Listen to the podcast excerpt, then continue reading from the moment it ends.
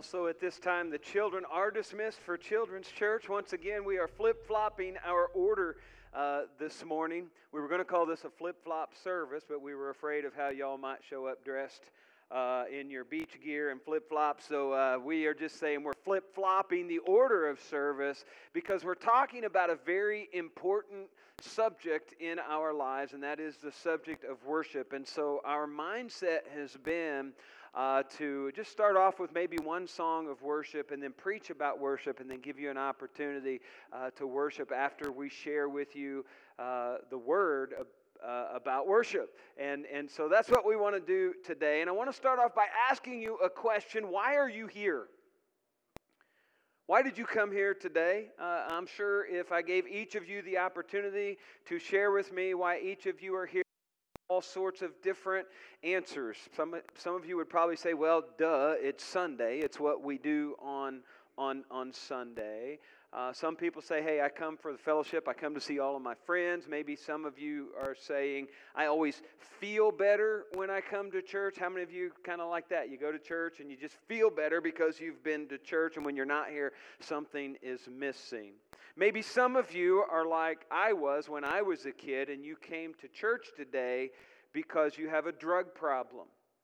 Your mom drugged you to church this morning and that's the way, when I was a kid, it was every Sunday morning, every Sunday night, every Wednesday night. Certainly had a, a uh, you know, uh, drug problem. Maybe some of you are dealing with some things in your life right now, and you just need that strength of fellowship from other believers, and you just need to, to hear God's word proclaimed. You just want to you just want to be in the presence of God and other people.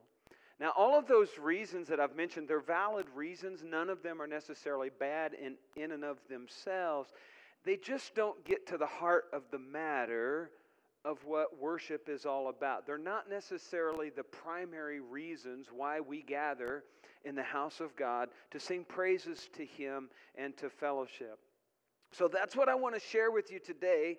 Um, what, what is the heart of, of the matter? Spencer, I think, did an excellent job last week uh, sharing with us the opening message of, of the heart of worship. Uh, music is great, but Jesus is, is greater. Um, and, and today, I just want to try to answer this question why do we come to church, and how can we create an atmosphere for worship. And I want to do that by looking at the 95th chapter of the book of Psalms, beginning in verse 1, going through to verse 7. Here's what the psalmist says He says, Come, let us sing for joy to the Lord. Let us shout aloud to the rock of our salvation. Let us come before him with thanksgiving and extol him with music and song. For the Lord is the great God, the great King above all gods. In his hand are the depths of the earth, and the mountain peaks belong to him. The sea is his, for he made it, and his hands formed the dry land. Come, let us bow down and worship. Let us kneel before the Lord our Maker, for he is our God, and we are the people of his pasture, the flock under his care. So I'm not real sure why you came today. I'm glad that you're here. I'm not sure what your motivation was, and I don't really need to know. But keep in mind, God does know your heart, He does know what's going on in your minds. And our number one reason for coming to church should be simply to worship God. Our number one reason for being in this place today is the fact that we see the evidence of God's goodness all around us. We just sang that a moment ago. I see the evidence. Do you? And do you appreciate that? And is that why you're here today? And I know that this might sound very elementary for us, uh, especially those who have been attending church for, for a long, long time. But I think sometimes we as believers get a little off track as to what church is all about, you know? Um, we come sometimes, I think, and, and I've been guilty of this, and maybe some of you have been as well. We come sometimes for what we can get out of it. We, we show up hoping that, that maybe just something happens in the service, uh, and, and we can walk away from the service when everything is said and done, just feeling maybe a little bit better, or maybe having gotten something out of it, maybe having learned something, or maybe just appreciating the music and the fellowship, something that we have gotten out of it, rather than focusing on what we can give God. Right? Worship is so much more than just singing songs. As Spencer pointed out last week, music is great, but Jesus is so much greater. It's more than just singing some simple songs and performing some rituals and enduring a sermon and then going home, right? We, we gather to experience the presence of God, to acknowledge His authority in our lives, to thank Him for His creation and what He's done in our lives, for saving our souls from hell, to request His help in our troubles, to worship Him as our Creator. I don't know about you, but I hope you look forward to Sundays. Know, I, I, know I do. I miss it when I'm not able to be here on Sunday. I, I miss it. I look forward to it. I hope you do as well. But I think there are so many misconceptions about worship that I think we need to um, understand uh, and we need to clear up so that when Sunday rolls around, it's not something that we just kind of think, ah, is this something I'm going to do this week or not? It is a natural reaction of our thankfulness to God for what He's done for us. And I think the first thing that we need to know, the first thing that we need to understand is what worship is.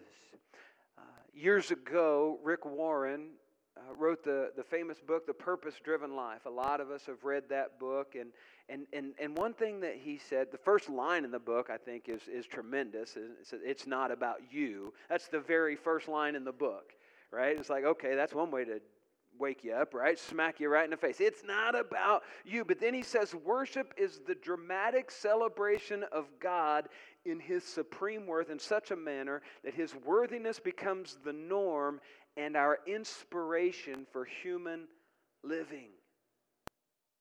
Right? Webster defines worship as attributing worth and communicating. The Hebrew word usually means to bow down. The Greek word means to kiss toward. It's, it's kind of like a dog uh, licking a master's hand. Now, you wouldn't think that. Um, you would attribute a dog licking his master's hand as, as something that would be on the same level as worshiping God, right? But you think about just how much, you know, a, a dog is what? Man's best friend, right? If you don't, you know, if you don't believe that, someone said, do, do this. Like, like they said, here's how you test that, right? You, you take, you, you, I probably shouldn't tell this. You take your wife and your dog and you lock them both in the trunk for three hours – and then you open the trunk and see which one's glad to see you. Right? That'll tell you. No, that's not a very good joke. Okay, that's, that's just really dumb. I don't even know why I told that. That's not even in my notes. That is not the Holy Spirit, that's Satan. But would you all pray with me to bind Satan from the rest of this service, right? So, anyway, to kiss toward God, right? That, that, that should be our affection toward Him. That should be our motivation for being here the one worshiping, that's us, the ones worshiping, we attribute worth, we communicate honor, we da- bow down before, we demonstrate humility toward the one being worshiped, and that is our Lord and Savior Jesus Christ. And as a worshiper of God, we need to identify with Isaiah when he said this in chapter 64, verse 8 O Lord, you are our Father. We are the clay. You are the potter. We are all the work of your hand. Everything that you are, everything that you have, every good thing that's in your life comes directly from God. And, and defining worship is simply a matter of us explaining my relationship as a human being to the Almighty God. And when I begin to recognize this relationship that I have, that I have the honor and I have the privilege of having a relationship with the very one who created everything that exists, when I understand that's what I have, that motivates me to want to be in the house of the Lord worshiping Him. I feel that sometimes, even though we call ourselves Christians and we believe in God, I think sometimes we have a hard time getting him out of the abstract and into reality. We see him almost off as this mystical, even mythical, maybe, I don't know, being, that, that, that he's an idea, but we don't really truly believe that he is who he says he is. And so I think sometimes people have a hard time getting him out of that abstract and into reality, even though we know that the Bible teaches that he is the Almighty God that's alive and active, and he wants to be a part of our everyday lives.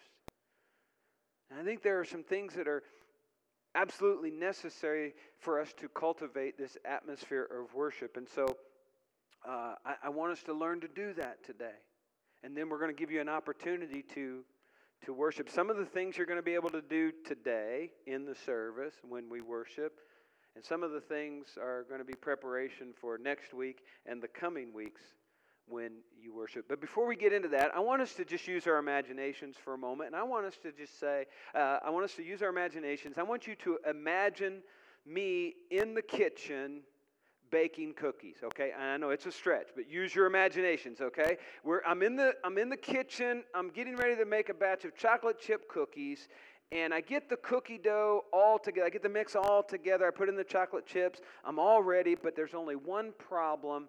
I forgot to add sugar all right? Now when those cookies come out of the oven they'll be edible but really nobody's really going to want to eat them right I mean, I mean, it'd be pretty yucky. And if they did eat them, they wouldn't be very fulfilling, right? When we worship God, it's absolutely essential that we have necessary, the necessary ingredients to worship Him. And fortunately, there's just a couple that I think that Scripture teaches us. And if we forget either one of them, then our worship is not going to be as meaningful, it's not going to be as fulfilling to us, and it's certainly not going to be as pleasing to God. And here's the first ingredient that I think we need when it comes to worshiping God, and that is this a sense of awe. To say I'm in awe of something or someone means that I both have an immense sense of reverence as well as an overwhelming recognition of greatness, right? And so, so, so I, I, I see this, this incredible reverence for the, for the Almighty God, but then I also have this overwhelming recognition of just how awesome He is, the magnitude of how wonderful He is. When I come to worship God, I need to recognize him as the greatest of the great. I need to recognize him as the master of everything that there is, not just some abstract idea off in the sky that I hope to meet someday, but the awesome, living, active God in our lives that he is. The King of the universe, the God above all other gods because He's the one true God. And when I truly begin to understand who God is, I don't know how, if we really recognize that, how can we not worship Him? Right? And then to understand how awesome He is and to think how awesome He is, and He would still allow me to come into His presence. Hebrews 12 28, therefore, since we are receiving a kingdom that cannot be shaken, let us be thankful and so worship God acceptably with reverence and awe. And I love what the, the writer of Hebrews says there since we are receiving a kingdom that cannot be shaken. Would you agree with me that we're living in times right now where we look at our quote unquote kingdom, whether it's personal or political or whatever. We look at this nation, we see wars, we see still stuff going on with, with COVID and the pandemic, and we t- talk about politics, and we see $5 gas, and we start to get nervous about this. Our kingdom's going to crumble. The psalmist says, Listen, that's not the kingdom you should be focusing on. And I'm not saying those things aren't important. I'm not saying we shouldn't pray about those things. And I'm not saying we shouldn't be involved in those things. But when our focus is more on that kingdom than that kingdom, And it's going to hamper our worship because we're putting our hope and our faith in the wrong things and we're starting to doubt and we're letting Satan creep into our minds and play mind games with us instead of just being focused on the one true God. And he told us from the very beginning listen, this world's not your home anyway. Don't be so enamored with it. Don't get so caught up in it because you weren't made to last here forever anyway. Here's what the psalmist says in chapter 8, verses 3 through 9 When I consider your heavens, the work of your fingers, the moon, the stars which you've set in place, what is man that you are mindful of him, the Son of Man, that you care for him? You made him a little lower than the heavenly beings and crowned him with glory and honor. You made him ruler over the works of your hands. You put everything under his feet. How much did God put under his feet? Everything. All the flocks, the herds, the beasts of the fields, the birds of the air, the fish of the sea, all that swim the paths of the seas. O Lord, our Lord, how majestic is your name in all the earth. And when we sing songs and we pray our prayers and we learn together from God's word, it's all addressed to God. And we should sit awe-struck before his throne.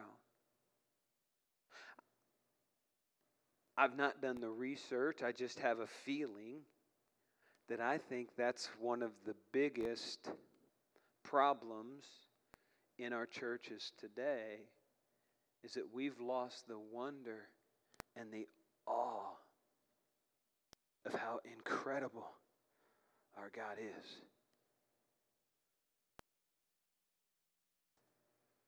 I'm afraid that part of the problem in our atmosphere of worship is that we in the church are not as awestruck as we once were with the greatness of God. correct me if I'm wrong, but if you grew up in church and, and you think back to your early days in church and you're just a child and and maybe the preacher's up here preaching about how awesome God is and how big and how mighty God is, and we're singing songs about how great God is. Did you sit there in amazement at just how wonderful God was as a kid? But then as you grow older, you just like, yeah, yeah, he's awesome. But you're not as awestruck as you were when you were a kid. There's something to be said about childlike faith? I think church has become routine for so many people that are believers. And because it's become routine, it has become boring to some, it has become monotonous to some because they've lost the wonder and the awesomeness of God.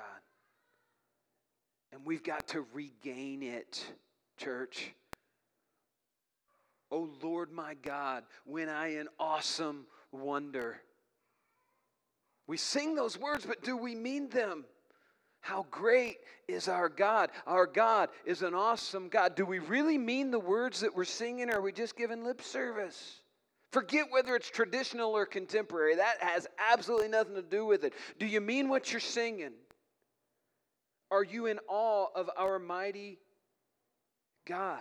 I'm pretty sure when we get to heaven and we're before the throne of God and we start singing a song, I'm pretty sure the angelic choir is not going to care if it's contemporary or traditional. Right? Pretty sure.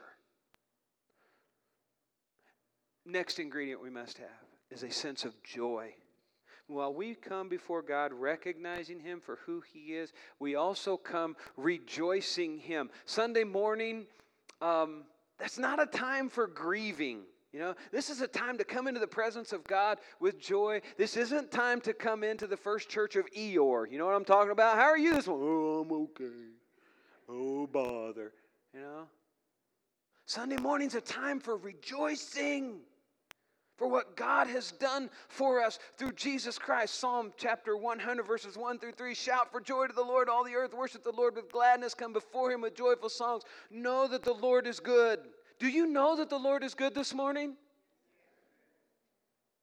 Know that the Lord is God. It is He who made us, and we are His. We are His people, the sheep of His pasture. And while we worship in reverence, we also worship in joy and we worship in laughter. Worship should both have this, this sense of awe and it should have a spirit of, of joy. One without the other leaves us and God incomplete. He wired us this way. And again, I've been in some churches. Uh, you know, I grew up in a singing family, and we used to go around to all kinds of different churches. And some of the churches that our family would sing in, it felt like I was at the first church of the frozen chosen. You know what I'm talking about? Have you been to that? You know, where they just sit there and say, mm, bless me if you can, you know?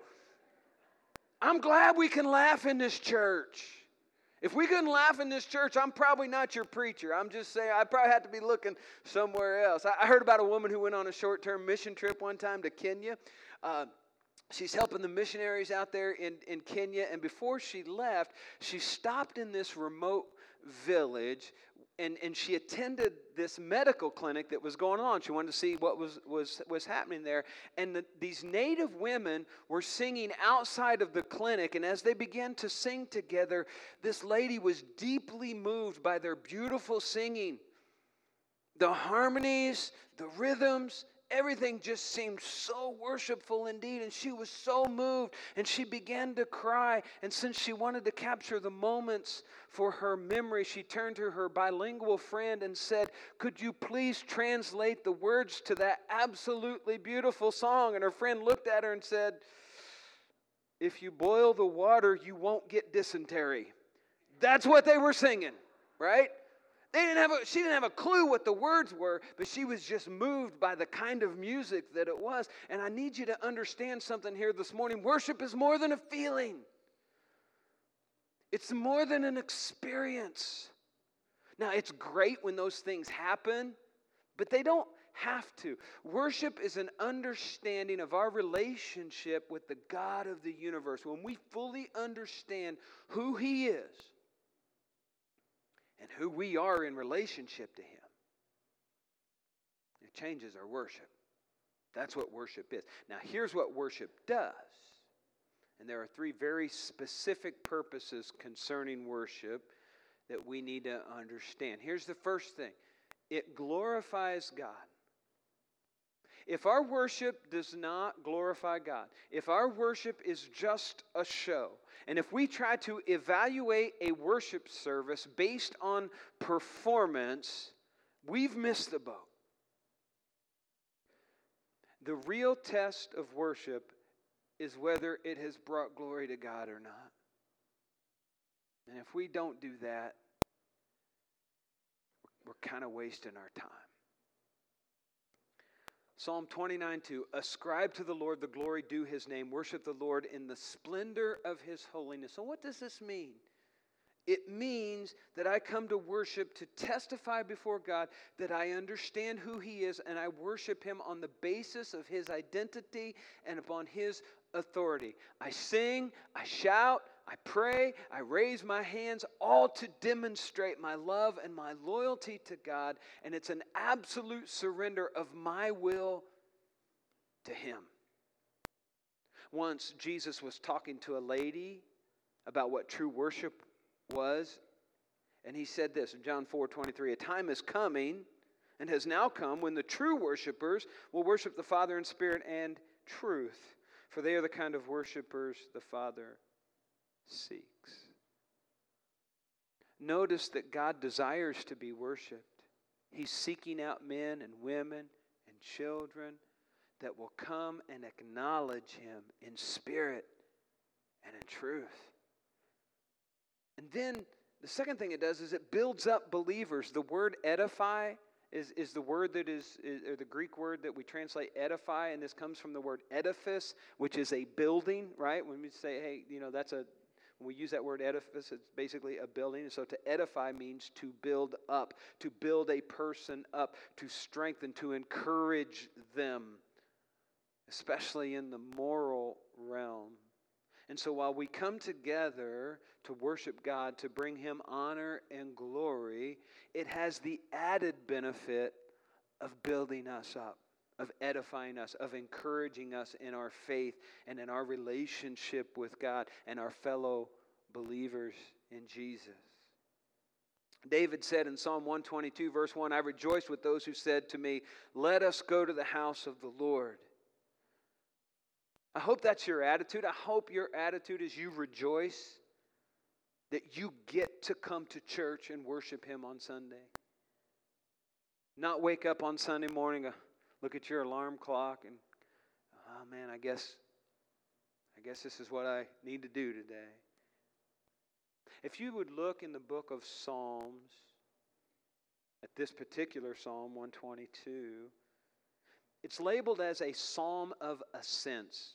Okay? And so here's what would happen the way I understand it in the Old Testament. They would sing a line, right? The Jewish uh, people would sing a line and then they would step up to the next step on their way into the synagogue. So they would maybe start off at the bottom step. They would sing a line and then they would step up. And then they would sing another line and they would step up. And they'd sing another line and step up. This is known as a song of ascents. And so they gathered to worship and they would assemble the steps of the temple and they rejoiced that they were coming together to be built up in their relationships with one another and their praise of God. I want you to think about for a moment your Sunday morning routine and how it compares to that, right?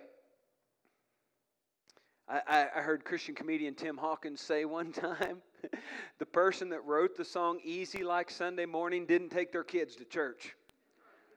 Can I get an amen to that? Right? It's a struggle sometimes. And even when our kids are gone, sometimes, you know, it's, it's a struggle. I heard Bob Russell say one time, My wife and I used to fight all the time on the way to church. We figured out how to stop that. We started driving separately. You know, that's not what we're talking about. We need to start getting ourselves in the mindset of worshiping God long before we ever get to the building. Hebrews 10 25. Let us not give up meeting together as some are in the habit of doing, but let us encourage one another all the more as you see the day approaching. What is the day that he's talking about? That's the day when the Lord returns. That day, we continue to build one another up until Jesus comes back, meeting together in worship and encourage one another. Those two things are synonymous. It, it breaks my heart when I hear that people walk away from our church service feeling discouraged because of maybe something that somebody said to them or the way that somebody acted, or they just walk away thinking, man, that wasn't about Jesus at all. Church, that shouldn't be.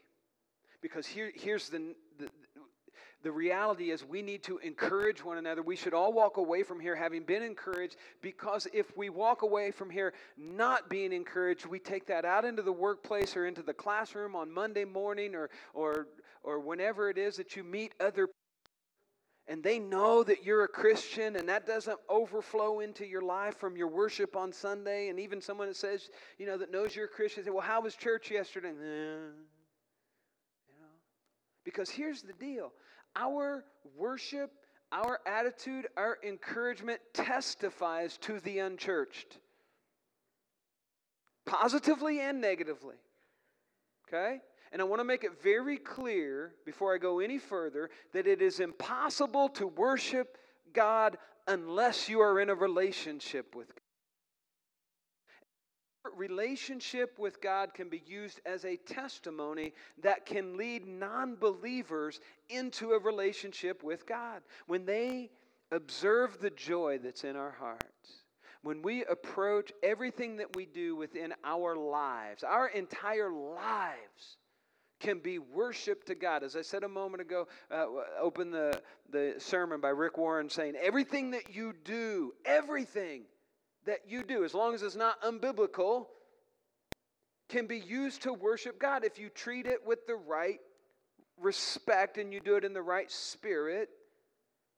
And so, when others see you living out your life in this lifestyle of worship, when they see that God's word is valued, when they see that God is the answer to their questions that they've maybe been asking for years, and they know how our worship encourages us and strengthens us,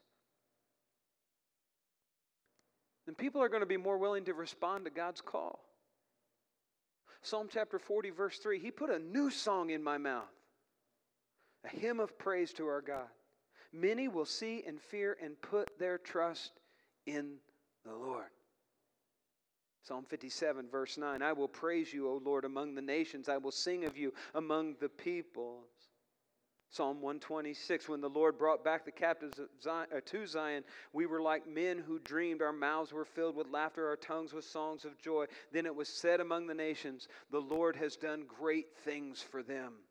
1 Corinthians 14. So if the whole church comes together and everyone speaks in tongues, and some who do not understand or some unbelievers come in, will they not say that you are out of your mind? But if an unbeliever or someone who does not understand comes in while everybody is prophesying, he will be convinced by all that he is a sinner and will be judged by all, and the secrets of his hearts will be laid bare. So he will fall down and worship God, exclaiming, God is really among you. I want people to say that when they walk into this place on a Sunday morning, I want them to be in their seats saying, God is among you here. I want them to see it and, and feel it and know it say, okay, that's great. That sounds wonderful, but how can we get there? How can we get to that point? Maybe you feel like we're already here. Maybe you personally, you feel like you're already there. How can we get there? Let me share with you some things that I think will, will enable us to worship more effectively. I want to give you three very practical ways very quickly. Again, uh, some of them we can do today, some of them we can't, okay? First thing is this prepare. Prepare for worship. We're coming together to worship God. And you need to prepare. If you were getting ready to meet maybe the president of the company that you work for and you had a very critical meeting that you had to be at, would you prepare for that meeting? I, I think you probably would. We're, we are coming into the presence of the God of the universe. If we claim to be Christian and we claim to believe what the Bible says, we need to we need to prepare to meet him. Right? And if we truly believe that worship is a key to a better relationship with God, and it's a better relationship, it leads to a, a better relationship with other people, we've got to be willing to prepare ourselves for it. I assume that when I step up here to talk on a Sunday morning, you assume that I have prepared to talk to you, right?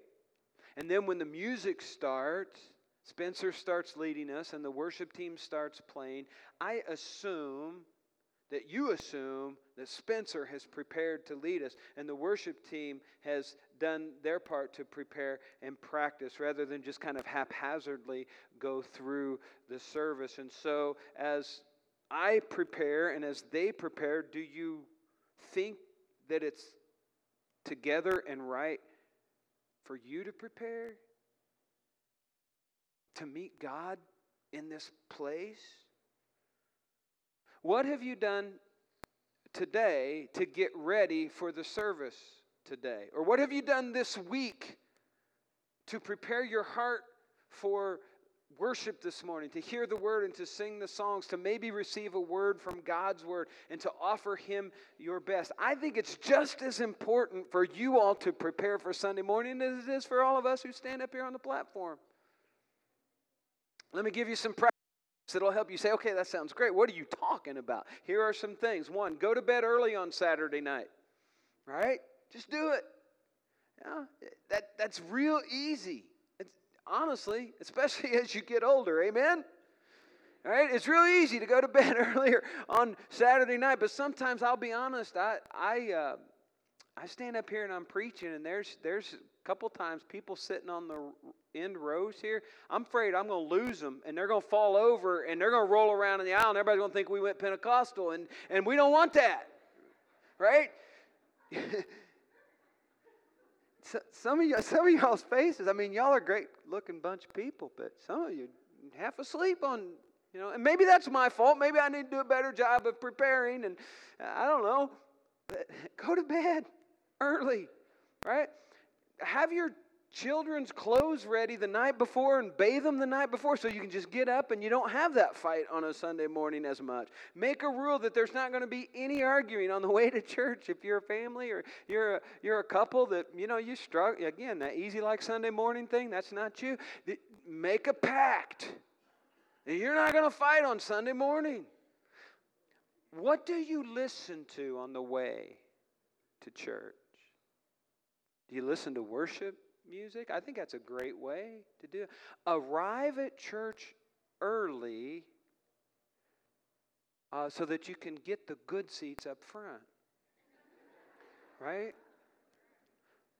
Come with an expectation that God's gonna do something. I think if you're gonna if you prepare your heart each week for worship like this, your worship experience is going to dramatically improve. Next, participate. If you don't participate in worship, you're not worshiping. If you can't carry a tune, we don't care. Mostly. no, we don't. We don't care.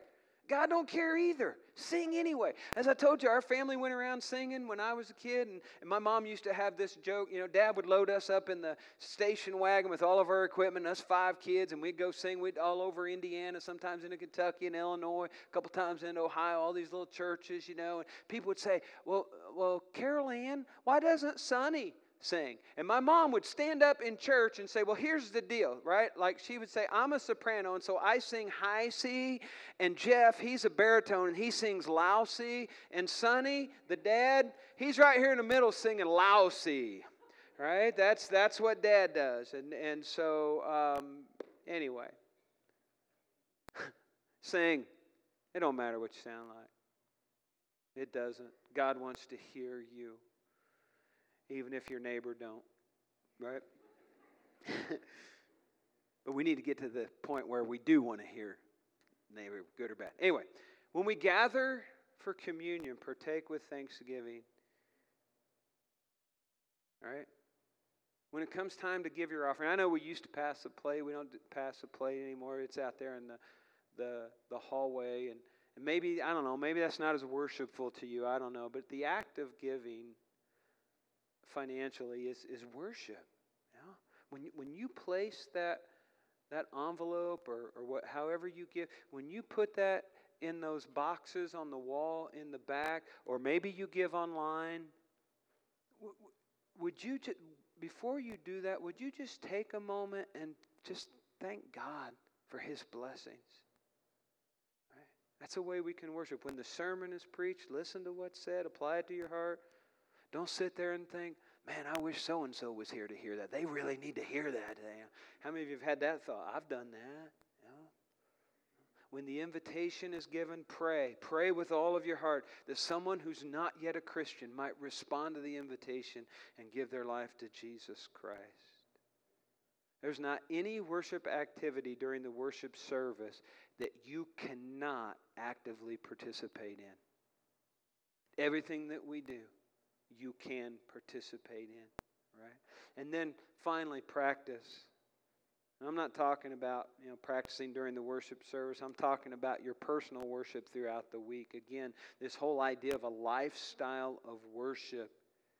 Everything that you do can be worship to God every day as you pray, every day as you read God's word, or you sing songs of praise to Him. Have you ever had anybody pull up to you at a stoplight and you're just singing away at the top of your lungs? You're singing praise and worship songs, maybe at the top of your lungs, and you just get that feeling that someone's staring at you? I've done that, and then kind of look at them, and you just feel real stupid, and you're just embarrassed, you know. And, and I've done that so many times, and I think, oh man, what a what a goofball I am. But then I'm like, why? Why would I care what they think? I'm worshiping God. I should be glad that somebody saw me.